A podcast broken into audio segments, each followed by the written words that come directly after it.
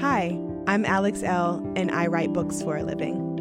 The Hey Girl podcast was created with sisterhood and storytelling in mind. Hey, girl. Hey, girl. Hey, girl. Hey, girl. I'll be sitting down with some phenomenal women to discuss love. I believe we grew distant out of love of some type. Like, Yeah. I don't want to hurt you. Loss, really don't know what's going to trigger that feeling Right. of grief in any moment. and a topic very important to my work self care. I'm holding on to this self care with every ounce of me. Join us as we journey through sharing together.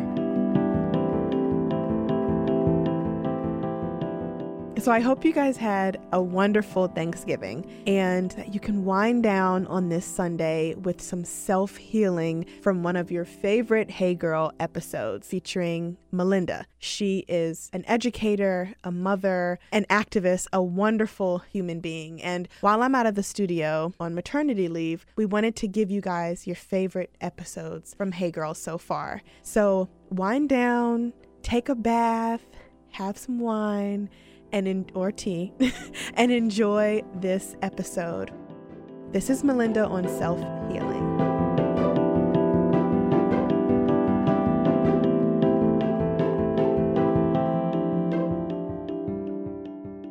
Hey girl. Hey, girl. it's so good to have you on the show. I'm glad that you agreed to to chat with me today. How have you been? Uh, a hard question. I'm doing all right. I'm hanging in there, given everything that's going on in the world right now. Yeah, it's um it's a lot. So I just want to jump in to our to our chat. For everyone who may not be familiar with you and your work, can you just give us a little bit of background on who you are and what you do? Sure. Um, I do a lot of things. I don't exactly have my elevator pitch down. No need for a pitch. Just rattle them Um, off. right.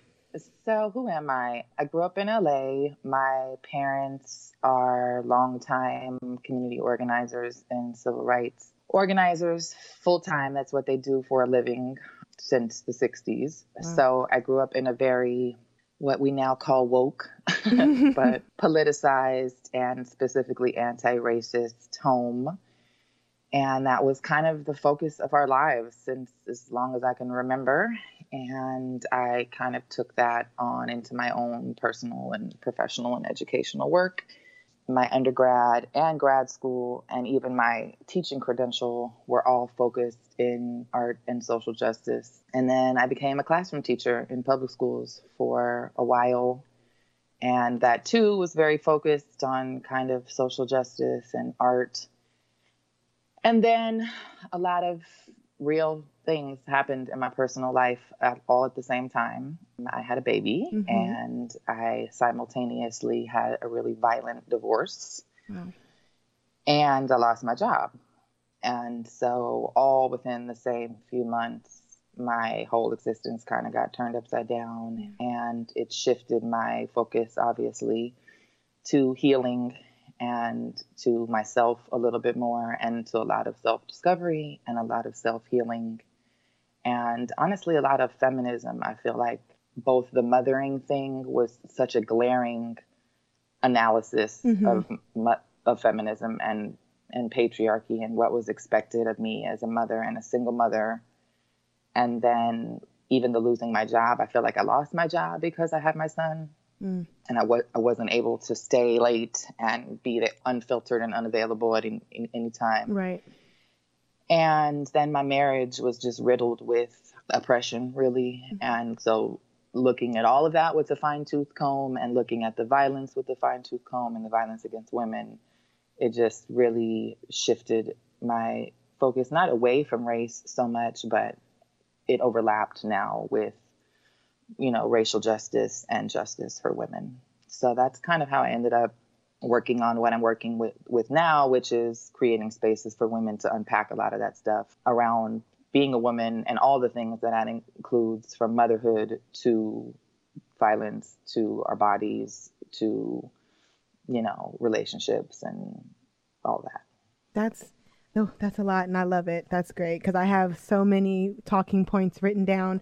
I discovered your work on Instagram through my friend Denisio a while back, and like years back, and I was captivated by your truth telling and your storytelling and your ability to dive deep into your truth and share it. And I feel like a lot of times, being as though social media is this huge hurrah right now, people aren't using their platforms to really connect and build community. And I, re- I was extremely taken by your ability to do that.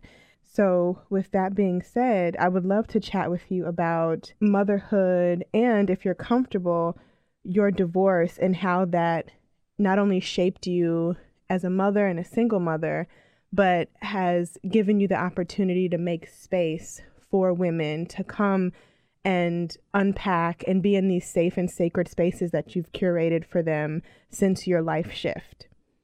You know, there are no accidents, but it felt like an accident. Mm-hmm. Like I didn't get on Instagram as a brand or with any particular intention. I was actually doing some styling work at the time because mm-hmm. I've always had a background on kind of my just my hobby as being a stylish person who loved fashion. And so when I lost my job I was trying to figure out ways to make money. And so I didn't get on Instagram with really any intention of um, being a healer or, or any of you know doing women's work or anything. Right.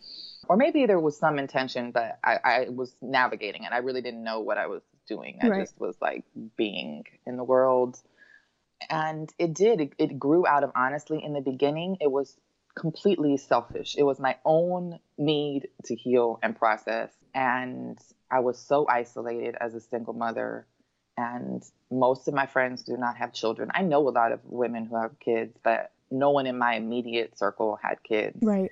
And so i just felt i wasn't even seeking you know instagram was pretty new then. I i thought i was on the late bus but you know I don't even know to be honest how long I've been. I want to say four years ago, but there were definitely people that were already had wait. I was still like lingering on Facebook trying to make sense of that. like, where is everybody? Right.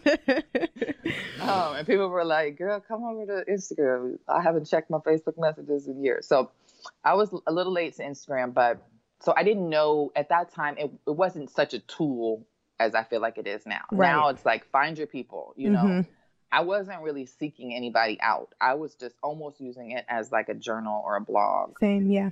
At the time, my ex husband was actually still in prison for what happened. And so I felt really, it was the first time because he wasn't, it took a year for him to actually end up there. And so that during that time, I wasn't on social media because I felt very vulnerable. Of course. Um, and then when he was actually in prison, I felt safe to start doing some healing work publicly and to start sharing some of my story. That's kind of how it started is I was just like processing out loud and the amount of women who reflected back to me some part of my story that resonated with them and that they needed to do some healing work around just like kept growing and people just kept saying like wow this really is hitting home with me or i've never thought about it that way and and it motivated me to keep going because i felt like again even though it came initially out of my own need for healing i realized how much healing as we needed to do as a collective. I had always been doing gatherings. I'm just a naturally social person and mm-hmm. i grew up in los angeles so i know a lot of people. I've been here you know on and off my whole life and so I was having a lot of in person things, you know, basically as I, since I lost my job and I, I, haven't gone back to, you know, working for anyone else since then. Right. So I was kind of hustling, but I was also at that time living off unemployment. When unemployment ended, I got some, you know, food stamps, which doesn't float you, but I was basically piecing it together. Right. And simultaneously, though, taking advantage of, the, I knew I couldn't go back to work.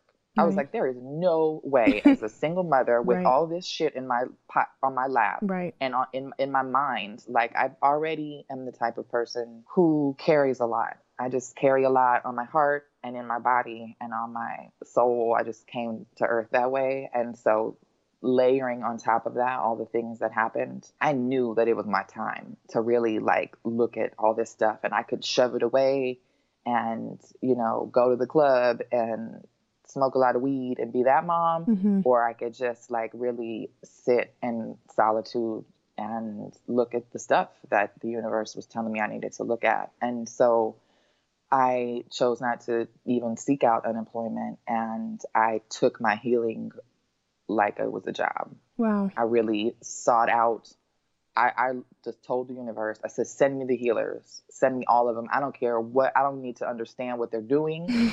I don't need to care. I don't care what religion you are. Right. You know, you can come do some Santeria on me. I don't do it. I'll take it. it and, and it worked. Like I would meet people in parking lots that were just like putting their hands on me and like blessing me and asking me if I wanted to come do X, Y, and Z, Reiki, you know, whatever. Mm-hmm. And so I was doing all the healings. Mm-hmm. I was mm-hmm. like, give me the crystals, give me the oils, give me the Reiki, give me the shamans, give me the Jesus. I don't care. Bless me, all of y'all. Everything. Because everything. there is no such thing as too much healing, and right. I need it. Right. I love that. And then as that was happening, I felt called to share it because I was like, whoa, that was really profound. And I don't feel like people know about this and that women know about this. And so that's kind of how my workshop started was just like sharing as I learned things. And I continue to do that, whether it's vaginal steaming or somatic coaching or womb circles or whatever the things are that have helped in my healing journey. I've just been called to just share them with my network. So, with your background as being an educator and someone who's been in the classroom, how have you been able to take that work and relay it to not only your personal life, but transforming it into education for adult women and building these sacred spaces, not only while being a single mother, but navigating that space of healing and not, you know, slipping back into old habits because as healing happens, you know, hurt can still seep in. I know with me personally, that is definitely something that I've struggled with. So, how have you been able to keep one foot forward outside of the classroom now it's been it's been years and and using your tools as an educator to really get into the community of women and do that work i think that's the best thing about teaching is you're learning as you're teaching and right. it holds you accountable you know you probably feel this way too and sometimes it feels like a burden but i think in the grand scheme of things it's a blessing that so many people are watching like my healing and my it's gonna make me cry but my mm. like my my victory, so to speak, is not just about me. Right. There's a lot of people who are broken, who need to see that we can come out the other side. Mm-hmm. And so it doesn't mean that my journey has not been riddled with, you know, hiccups and moments of, you know, one of my favorite memes is that healing isn't linear meme. I just right. when I saw that, I just like bursted out into tears because I think when you're on a healing journey, you think it's just supposed to keep getting better and better and better. Right. But that's not how it works. You know, the deeper you go, the more things come up. And trauma is a real, real thing. And I think we have love trauma. I think we have parental and family and physical and violent. I mean, all the traumas. And then if you add, you know, racial trauma, to what most women of color are just living with, whether they have identified it as that isn't or not. Right. I think it's not it's not a linear progress, you know. And when I remember, I would have moments of real backsliding, mm-hmm. of anger and pain, and I would be so mad at myself, like, mm-hmm. how dare you go back to that place? Right.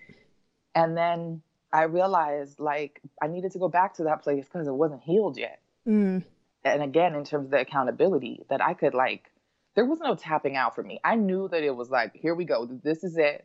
I've always kind of been ahead in the game kind of person and I've always been a champion. Like it's just who I am. I came here to to win. And when that chain of events happened and I felt like I lost, I just felt like, are you kidding me? Like not to be a snob, but I had put a lot of investment right. into being successful. Right, right. and you know, I had a master's degree from NYU. Like I did all the things that I thought I was supposed to do mm. to win. Mm. And I felt like I'm at the county line, you know? Yeah. and not to judge people who were in the county line, but it's a humbling place to yeah. be. And so but I knew I knew I was gonna. I called myself the comeback kid because I just I knew I was coming back. Mm-hmm. I just mm-hmm. didn't know what it was gonna look like or how I was gonna get there. And so it's just been this really organic process since then. And in terms of the teaching component, you know, I don't. I never even really made the connections that what I'm doing now is teaching mm-hmm. until I was you know, thumbing through. I'm a very nostalgic person and I keep everything. And I was thumbing through some old papers I had written in grad school. And I think I posted one of them on Instagram. And I just was saying that I missed her. I missed the scholarly Melinda and the academic Melinda and the teacher. And someone said, who I value a lot, you know, you were once in the universities and you were once in the classrooms and now you're in the streets and now you're teaching you know you're still teaching you're just teaching the people and you're teaching the women in a different way and you know teaching even children is a very a lot there's a lot of different opinions about how we do that but i don't feel like i was teaching them from a place of my wisdom or my knowledge as right. much as facilitating their own discovery mm. and I think and I hope that that's come how I come across in the work that I do now is like I'm not an expert. This is simply my experience, um, and, my experience, mm-hmm. and and luckily because of the way that I write and the way that I share, I think it does become a facilitating thing with other women, like awakening something in them to facilitate their own healing. Because most of these women, I do do workshops and I have a lot of online workshops and women that I work with. So I'm working with like 75 women right now on a regular basis. Wow. But there's, you know, 30,000 women who are listening and I'm not working with a lot of them. Mm-hmm. And I do some personal calls, but a lot of the healing, you know, you can kind of do on your own if, yeah. you know, I did it on my own. I guess I had those healers, but I wasn't like closely working with anyone. I was just allowing them to kind of give me tools that I could go there back and work with on my own. I really love that you said that you were feeling nostalgic and you flipped through, you know, the old Melinda days. I had a young woman reach out to me and say that sometimes she just feels like she can't get ahead, even though on paper she's ahead. I just really love that you said that because so many women feel that way, or so many women feel as though we've done X, Y, and Z, we're doing things the right way or the way that society says that we should be doing them. And then we hit these roadblocks. And then it's like, how do we get over these roadblocks? And the fact that you were able to circumnavigate that and not only get over the roadblocks, but facilitate teaching and community in that whole mix is just is fascinating and it's wonderful to me because that's what healing is all about right it's about getting over those roadblocks even if you trip on the way, or even if you end up backsliding on the way. Just tackling those roadblocks is something that, you know, it's not easy to do. And it's so admirable when I come across women who are doing the work and sharing the work that they're doing. So, you know, thank you so much for sharing that. That was a that was huge for me to hear. Next, I have so many things here I want to like I want to I want to touch on. So, raising a child of color. Your son is biracial, right? Mm-hmm. And he's so beautiful from what you've shared on social media. I would love to talk to you about being a white woman raising a child of color and how that works for you as a single mother because I know that there are a bunch of women who who listen to this show who are not women of color and who have kids of color. So mm. I think that it could be really awesome for them to hear from someone who is really into the work of not only herself, but an ally of people of color and who was raised in a home where, you know, social justice was prevalent. I would love to hear, you know, how how you navigate that space of raising a child of color. It's tricky, you know. Mm-hmm. it's tricky. I definitely don't feel like I'm the expert on that. One thing that I think is important to note is I was committed to racial, you know, work and racial and race liberation mm-hmm. politics stuff long before I had a black son. And so even the white women that are listening that don't have biracial children, I think it's important and you know there's this all this stuff around this word ally, but I think it's important for all women, all people, but we're speaking specifically to women, you know, to be invested in the liberation of people of color, mm-hmm. regardless of whether they think they have a personal investment in it or not. Like, I'm not doing this work because my son is black. Is mm-hmm. it heightened because black boys' lives are in, specifically in danger? Absolutely. But honestly, I'd be just as angry. I might not be as scared because I mm. wouldn't be so worried about losing my own son. Right. But I would be just as angry and I was just as angry. Like I was, you know, burning down shit in college around affirmative action long before, you know, my son was born. Mm-hmm. So white women and we can, you know, they can come to Instagram and find me there to talk about it, but white women are specifically right now being called to action and I just want to say that's in some ways even more so if you're if you if you have a white son mm. we need you we need you to get it together even more than if you have a black son mm. because the white men and that we are raising and and white women also but you know white children that we are raising we need to be teaching them and politicizing them mm. just as much if not more so than our biracial children so just saying that as a disclaimer thank you and then you know i don't really raise my son as like yes he is biracial but i he identifies as a black boy and that is how i identify him.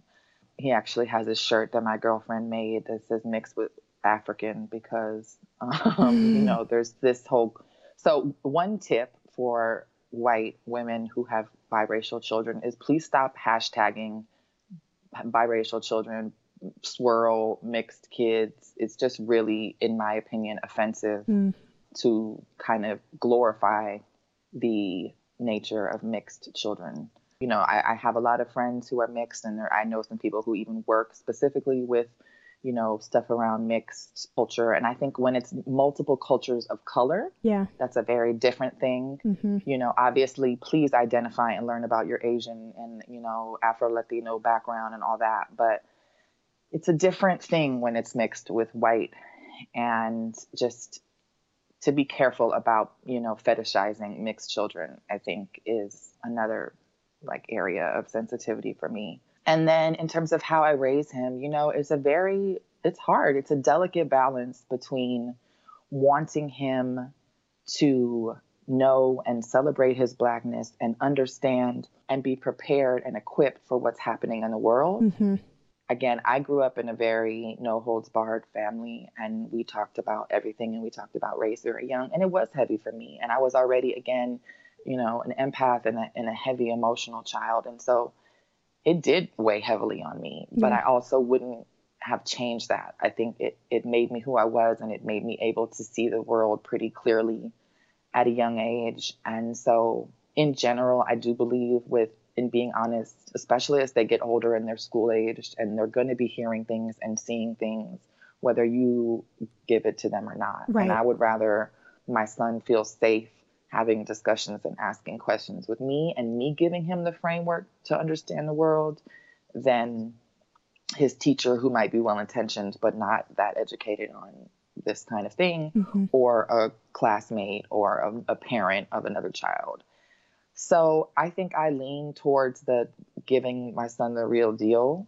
But, you know, he's a sensitive kid like I was, and I can tell that it, it scares him and it feels heavy for him. And so at this moment, I'm actually leaning back towards the other side of black boy joy and just letting him be innocent and happy. Mm. And he doesn't need to know about you know, Charlottesville. He knows about all the other black boys that got killed in the last few years. Right.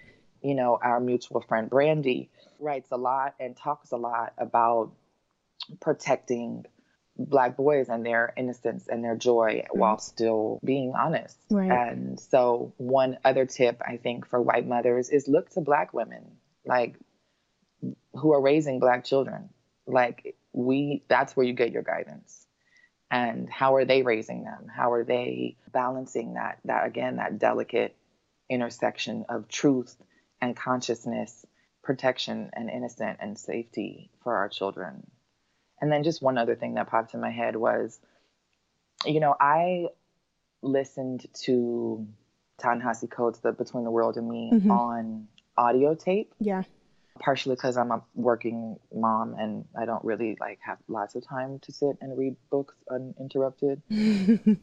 but of all the audio things, I don't know about if you do it through Audible, but if you actually buy it, the CD, it's it's read by Ta-Nehisi. Oh, so wow. it it and his voice is so poetic and just poignant. It like gives me chills and I listen to it in the car with my son even though you know, he's 6 and I think a lot of it probably went over his head, right. but it's a book specifically written to his black son, who's a teenager, but it talks so much just about the complexity, I think, of the black male experience in a way that I can't even begin to talk about. Mm-hmm. And so he again he would sometimes he would ask questions and I didn't even preface it like we're going to listen to this and you need to listen. It was just on and he would but he would say like mom can you play that thing or mom can you turn it up or he right. would ask me a question and I could just tell he was like soothed by it in some ways.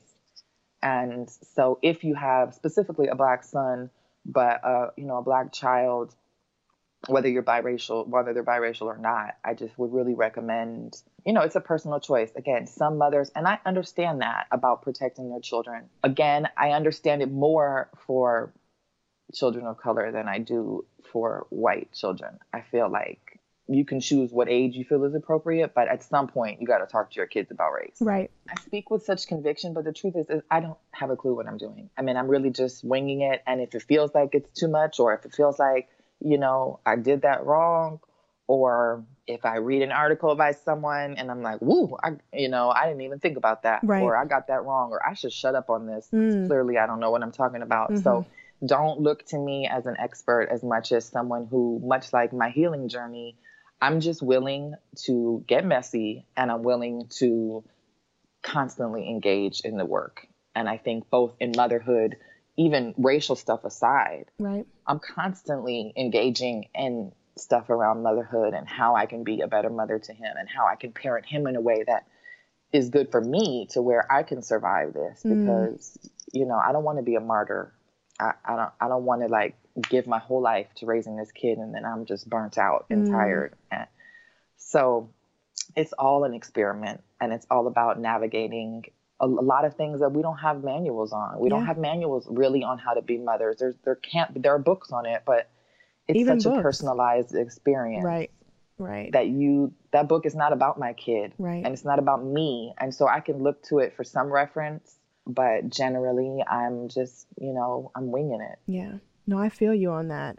And I think that because of the work that you and I are in and a lot of the women that we know are in, people kind of look to us as as experts and as these quote unquote gurus and it can be very tricky because for me personally not only am I not a guru or an expert I'm simply sharing my story and what has worked for me and my family and my healing but also I really want people to start understanding that this transformation here has taken a lot of work and I've put in the work.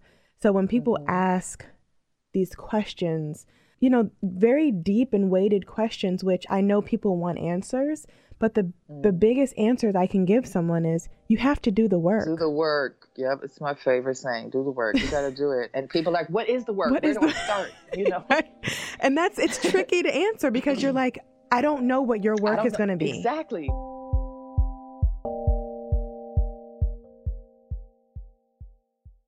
Hey Girl is brought to you by Skillshare. I love Skillshare. You guys have heard me say this before, but I'm a student on their platform and it is so fun to be able to dive into these different classes that they offer. Right now, I'm exploring the creative writing classes. One that's really standing out to me is by Ashley C. Ford, and her course is called Creative Personal Writing Write the Real You. What I love most about Skillshare is that it's an online learning community with thousands of amazing classes covering dozens of creative entrepreneurs entrepreneurial skills. You can take a class in everything from photography to creative writing like I am, design to productivity and more. So whether you're returning to a long-time passion project, challenging yourself to get outside of your comfort zone, or simply exploring something new, Skillshare definitely has a class for you. Lifelong learning is important because it keeps our minds open and moving and creative. I love that Skillshare has a little bit of everything for everyone. Join Join the millions of students, including myself, already learning on Skillshare today with a special offer just for my listeners. Get two months of Skillshare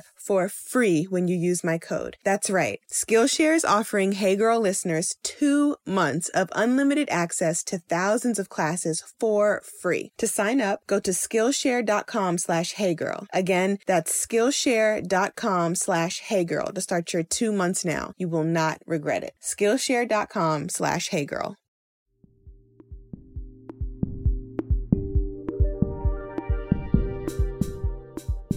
I just think therapy of some variety, and it doesn't have to be therapy, though I, I would advocate for everyone finding a great therapist, mm-hmm. but feeling like you have some support that's not just your your homegirl or your mom mm-hmm. or you know because people don't always show up the way we need them to and then mm. we feel disappointed then you add disappointment to all the other feelings you were having and so having someone outside of your immediate life to support you on on your journey i think is important because it's it's hard work man. It really is hard work. And and also surrounding yourself whether it's online or in person with other people who are on the journey. Everyone who's when i lost my like when when things really hit the fan i use that as an opportunity. Honestly i feel like i i have so many tattoos in the last few years of mm-hmm. all these different momentous moments but mm-hmm. i have a tattoo on my back of a 31 Hmm. because that was the year that I feel like I was, my son was born when I was 30 and everything happened in that year. And 31 was like my birthday. I feel like I was reborn that year. And I used all the things that happened as an opportunity to really restart my life because the friends that I had at the time, you know, were lingering from high school and, you know, just regular, you know, nothing terribly wrong with them, but they were not, you know, on this path. Right. And so I kind of cleared the slate and I I needed to. I didn't have a choice. It wasn't even that intentional. It was just like I cannot be around that anymore.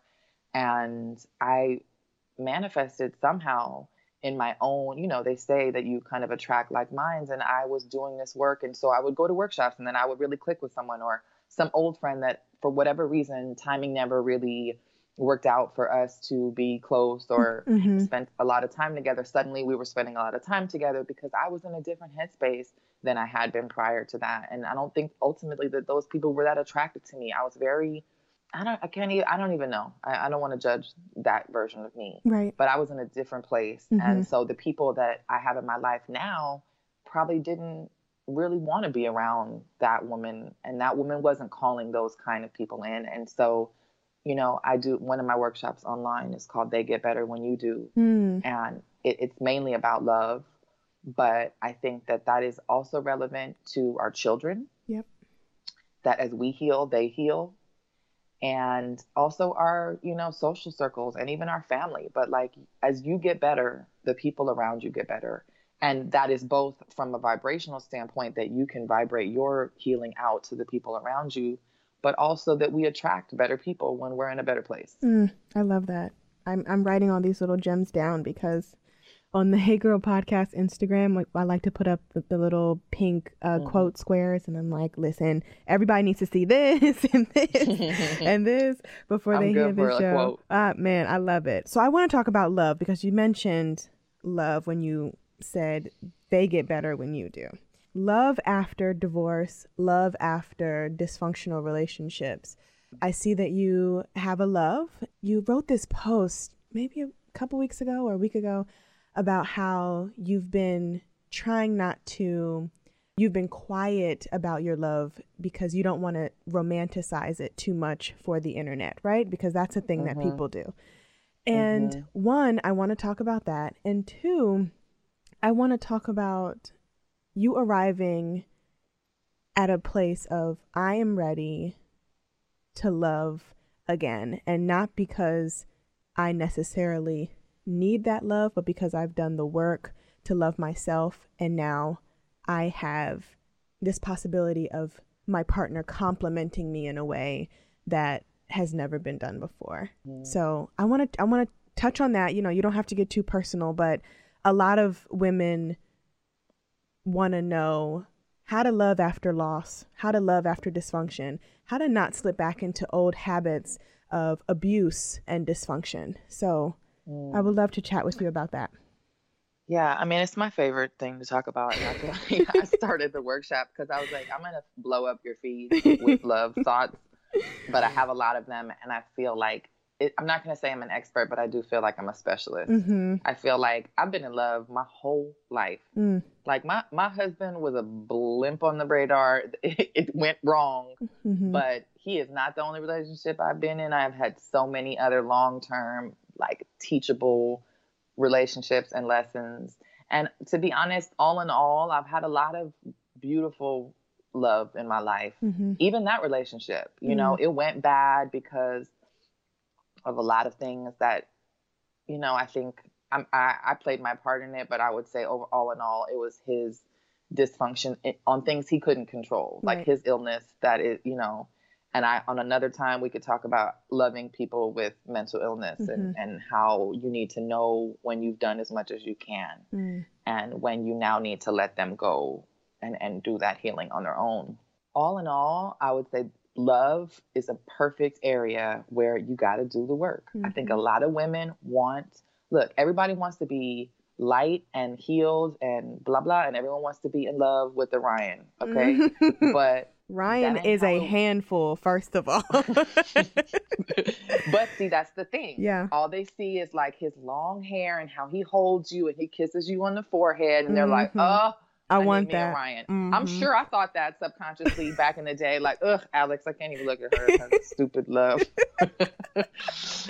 Especially because you were a single mother, so then that's every single mother's dream, right? Like, Mm. oh, where is he? He's gonna come and he's gonna raise my child with me and all that. And Mm. so, as much as I thought I knew about love, and as much as I thought I knew about myself, I realized very clearly the patterns that I kept repeating Mm. and like the glaring thing about each person i never repeated that so if that one drank too much i never dated anybody else who drank a lot if that one was kind of you know too controlling i never dated anyone who was too controlling Right. again so i was paying attention but i wasn't paying enough attention to my role in things and why i kept seeking out the same kind of you know really validation and that's Mm. what what prompted me on the whole self-love journey is and it wasn't these guys fault Right. but I was seeking out the kind of guy who was over the top in love with me, and I really could not settle for anything less. Mm. And unfortunately, in just the way it tends to work, is those do tend to be the more controlling and jealous and abusive types, the ones who just can't. And if they're not, then you still have this unhealthy codependency. And so I had a lot of codependency in my relationships, and that's just what I thought it was supposed to be like. And I never really looked at it. And I just kept repeating that same pattern. And the heartbreak would feel so familiar, you know, and and I had a lot to do with it. And that was the exploration is what am I doing here? Not even what am I doing wrong, but why am I what am I needing? What am I longing for? Why am I seeking this out? And how can I heal that part of me? Right. That to where I'm not, I don't need that level of validation anymore. And I don't need that level of codependency where I can heal my own pain. And that's something that I still struggle with in this relationship mm-hmm. is, and that's what I'm kind of trying to tell people is yes, he's wonderful. And yes, this is, you know, this great turn of events in this love story, but all the things that I was sitting with that hurt, they still hurt Yeah. he did not because i'm not codependent on him i'm not telling him please come and fix my life And save me. Right. and then when he Right. can't i'm like blaming him Right. whereas i needed to tell him look i'm broken and he's broken too you know we're both divorcees Mm. and so and he's even newer newly divorced than i am and so we're constantly coming up against things that are like whoa this is not even about us this is about our old loves and we need to be able to identify that and like heal it together but also kind of go you know luckily i kind of live in a big house there's a lot of different rooms and it's like you whoa can take you, your i'm gonna go in my room and process that Right. without you Right. and so, in terms of how to call in love and how to get to a place where you feel like you can do it again, I think it's a, one more reason to do the self work because a lot of women that want, where is he? Where is he? And it's like they they really just think I'm the bomb and I deserve a bomb dude, and that's just it's like a math problem. But it's Mhm. like, okay, but have you really looked at? Have you really looked like weeped and cried, not just over the dude that you broke your heart, Right. but about what did you learn about yourself not about him Mm. yes you need you know we need to know what to look for and what not you know what to be aware of and and, and what to steer clear of in other people but Right. really it's like why was i why did i even want that Mm. And that's the kind of stuff we talk about in my workshop is what are the patterns? Really a lot of it comes from our childhood and our parents. Yep. how we saw our parents and our mothers how we, what was their relationship to love and men or you know i'm not assuming that everyone's parents or that even everyone now is heterosexual but what was our what were our mothers relationships to their partners or to love? And Right. what were their expectations and what were their needs? And how do we you know subconsciously take those things on you know, it's always a risk, but I really believe, you know, one of the other things I tell a lot of my, you know, clients and the women in my workshops is I'm a big proponent. Yes, absolutely take time to be alone, be uncomfortable in your solitude, learn how to masturbate, do all the things that being alone require. Right. But also, I I I don't know. I believe in dating a lot. Go figure it out, make a bunch of mistakes. And the key is not showing up to every date praying that this is your The one. Forever. Right. You know, go on a date and be like, "Ooh, I really did not like when he said that thing. That triggered this other thing. Now I'm going to go home and sit with that thing that he triggered." Mhm. Or, "Wow, he's so sweet and I like him so much and I and I am doing the last name thing already. And what does that mean about me that I that I need to look at? That I really am like longing too much for a partner, so much to where I'm not even listening to what he's saying Mhm. because I'm already making him into my husband." Mm. And so some people spend 10 years not dating thinking that's doing the work. Mm-mm. But then the second you get in a relationship, you don't know how to act. you're like, oh my God, what what is Right. this? And this is still here. I thought this was gone. Right. Like Right. I've done all this work and I am still triggered in this relationship on things that I thought I healed that clearly I did not. Man, I but mean, the only way that I would have known that is by being in the damn relationship. In the I could not have right, seen that in my solitude. Right. No, you're right. And it's so crazy that you say that too because I mean, Ryan and I we've been married for a year now. We're we're new, we're still newlyweds and we're still figuring it out. We're still figuring each other out. We are still trying our best to not only meet each other where we are um, as individuals, but also love each other for where we are at, in this moment. And I always tell people this is not goals, y'all. This is work. And I know that people mean goals in the cutest, you know, most loving way Sweetest, possible, yeah. but it's like y'all this is this is hard work. Being in a committed monogamous relationship with someone who I said till death do us part with is hard Mm-hmm. as shit. It's not easy. And if you want this, you have to do the work not only to attract the mate that you want, but to arrive at yourself in the way that you feel safe without outside influences and that you can really just hone in on the fact that healing happens and you don't need someone else in order to make that healing happen. I think a lot of women feel like you know we and I know I've been guilty of this. We have to we have to lean on a man to give us validation, to to to give us love and really we have to go deep within ourselves and do that introspective work. And it's uncomfortable like you said, but doing the work they get better when you do, just like you said. So I And I love honestly, that. it's the best investment of time I've ever spent. When I think about the dudes that I bent over backwards for, and I'm like reading books about what they need to do, and you know, like one of the, I, I will say, one of the most beautiful things my ex husband ever said to me is because I was practicing Buddhism when we met, but barely. Like Mhm. it was kind of, uh, you know, we, whatever. It was the beginning of, it was simultaneous kind of. right. And I was like, ooh, this everything reminded me of him because he had such mental illness and Buddhism is so much about the mind that I was like, you need to do this and you need to do that. And I Mm. was highlighting everything and putting his name next to him. You know, I was barely looking at it for myself. I Mm. really was like, and he said, you need to practice Buddhism for yourself. Mm. This is not about me. Like, don't try and heal me or you're going to miss the whole thing. I was like, that's a very good point. This- Why am I so focused on healing you that I'm not even looking? And honestly, I think I still, even though we said that, I wasn't able because my relationship was so dysfunctional and I was trying so hard to save it. And and I knew that saving it meant saving him. Mm. The whole time we were married, I, I was practicing, but I was practicing to try and save him. Mm. And it wasn't until the marriage was for sure over that I was able to to turn that practice into my own reflection and my own self growth. And that again was the best investment because now it doesn't matter who I'm in love with. If this relationship that I'm in right now does not work out, I'll be okay Mm. because I have put in so much investment and time and love and understanding to who I am and who I'm not that no man, you know, no job, no man, no friend Mm. Defines me anymore because I am very, eh, you know, I am invested in myself and I know myself and we have a very strong relationship. and that to me is what self love is. It's not just about, you know a lot of the the shallow and, and like superficial things Right. that we see on social media but it's about like really knowing who you are and because i've listened to your podcast can i skip ahead and when you're going to ask me what the self-love i mean I was just about to say, self-care- Yes, um, I'm, I'm about to ask you now because we're going to Yeah, wrap up. We me, have so 'cause- many. I have to have you back Okay. because we have Okay. so much more to talk to talk about. But yes, skip down to the the end and give us okay three self care tips, and then tell people on the internet where they can find you so they can, you know, follow you, and not only that, come to your workshops and build community. So one of the most important, I do, I absolutely, obviously believe that meditation is essential to our, you know, our self care and our development. And I love baths. I've just always been a bath person. So Mhm. long before I knew about self care, I was taking baths. Taking baths. so those things are wonderful and important.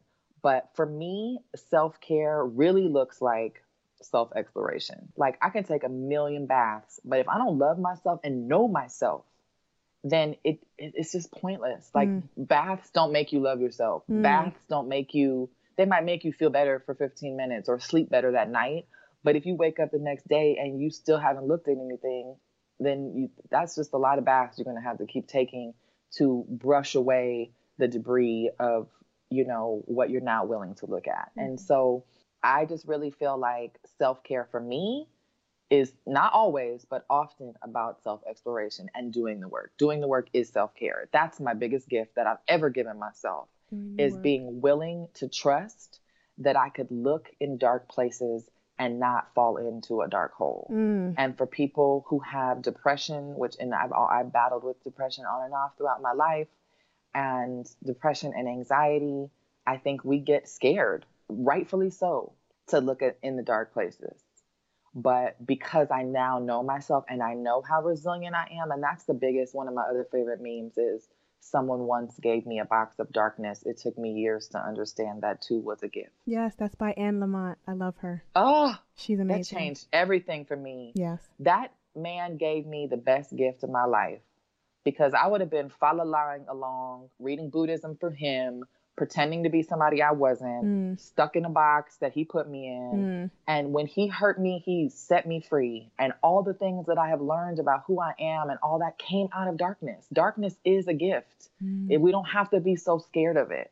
If you trust yourself, like, and you have to know yourself to trust yourself. And I know now, even though it's still scary, I don't, it's not like I'm above it, but I can stick my foot in the darkness and I can, knowing that tomorrow I'm going to be okay. Like, I'm going to come back, the, I'm not going to fall. It's not quicksand. And not to discount people who have like legitimate depression and depression can be quicksand and it can be a really scary dark place that we get stuck in so in terms of self-care i would say meditation is so important looking at our stuff and building a com- self-care is building a community of people around us Mhm. that allow us to look at our things and encourage us and support us while we are looking at our pain I love that. and who can bring us out of it. So if it is too dark, I can call my girlfriend and she can come over and we can watch some stupid TV show and drink wine. and I know that like I'm not dying, you yes, know. ma'am. Yes. And then the other thing that I think is so important, I, I practice Buddhism in Los Angeles at a place called Against the Stream, which is like a really kind of alternative Buddhist meditation center. And one guy said, I go to this meeting once a month that's for people of color and allies, and it's a more like engaged Buddhism, like political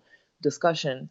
And one of the things that he said that I think was so helpful to me, and this is particularly, it's for everybody really, but I think it's important for white people because I have different views on self care for people of color right now and Mhm. white people. Mhm. And so, what he said that is applicable to everyone, but I hold really close is that I practice Buddhism or meditation to grow my capacity to fight. It is not to escape the struggle, it is so I can struggle more Mm.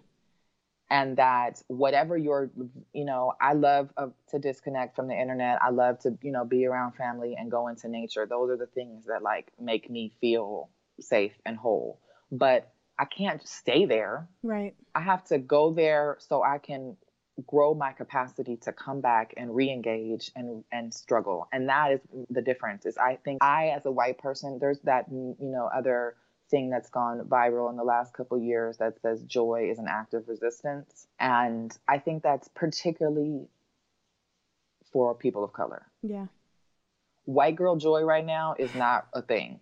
like, this is not a time to be carefree white girl. And it doesn't mean drown yourself in white guilt or, you know, beat yourself up or never go to the beach or never hang out with your son or never disconnect. Like, we are all, as humans, allowed to care for ourselves. Right. And bro- broken, depressed, scared, anxious white people are not helpful to the the movement. So by all means, take care of yourself. But I think, in my opinion, people of color and women of color have a lot more leadway to disengage and protect themselves right now. And so self care is important for that. And, that, and an example again of that in that moment is finding other white women which was very hard for me, but I have done, who are engaging in this. So you don't feel alone and you don't feel like when you're going down the, the dark hole of like looking at your privilege and looking at what's going on in the world that you feel just like the other work you know? It's all connected. It is all connected. and so the, we we're being called to do this work both on personal levels and on political levels and so create community around you, whether it's online or in person. And for a lot of people, it's going to be online because, especially for white women, maybe their mother or their coworkers or whatever are not there yet. Yeah. And so they have to, or maybe they live in a small town where people have, you know, Confederate flags in their front yard. So, yeah, you're probably not going to find the camaraderie that you need with your neighbor, but there are people online you know, engage and support and create a community of support around yourself so you can grow your capacity to do the work. And I, oh my gosh, on that note, thank you so much. Thank you for all that you do in in the world as a mother, as a fellow woman in this work. Thank you for doing women's work and really building community online and offline. And it's been such an honor and pleasure to have you. So please let people know so where they can find you on social media. Yeah. Yes. on the gram, I'm Mumu Mansion, M U M U Mansion. And I think you can go to moomansion.com, but my, my website is melinda-alexander.com, and that's where you can find out about workshops and doing calls, one-on-one calls. But mainly I'm on the gram. I'm a gram girl. and um, so find me there. And disclaimer, I am not great. I don't know how you deal with DMs but I'm I just can't them, respond so. to most of them. so I see them and I appreciate them and I really, I really do. But if you DM me and I don't get back to you, it's not a personal. So guys, that means email because she has email yeah, on her website. yeah, and on the gram, you and know, the gram, the gram, takes you to the email. So the email helps me because then at least when I'm sitting down trying to get back to people, I can find it the DMs they get lost. And so, yeah, let's connect. And, you know, if you're looking for guidance around love or body image or, yeah, all of that, I do all the things. I do women's work. Okay. So thank you, Alex. I adore you. Thank you. And we'll talk more on season three. Yes, we will. yes, we will. Thank you, Melinda. okay. Bye, girl. Bye.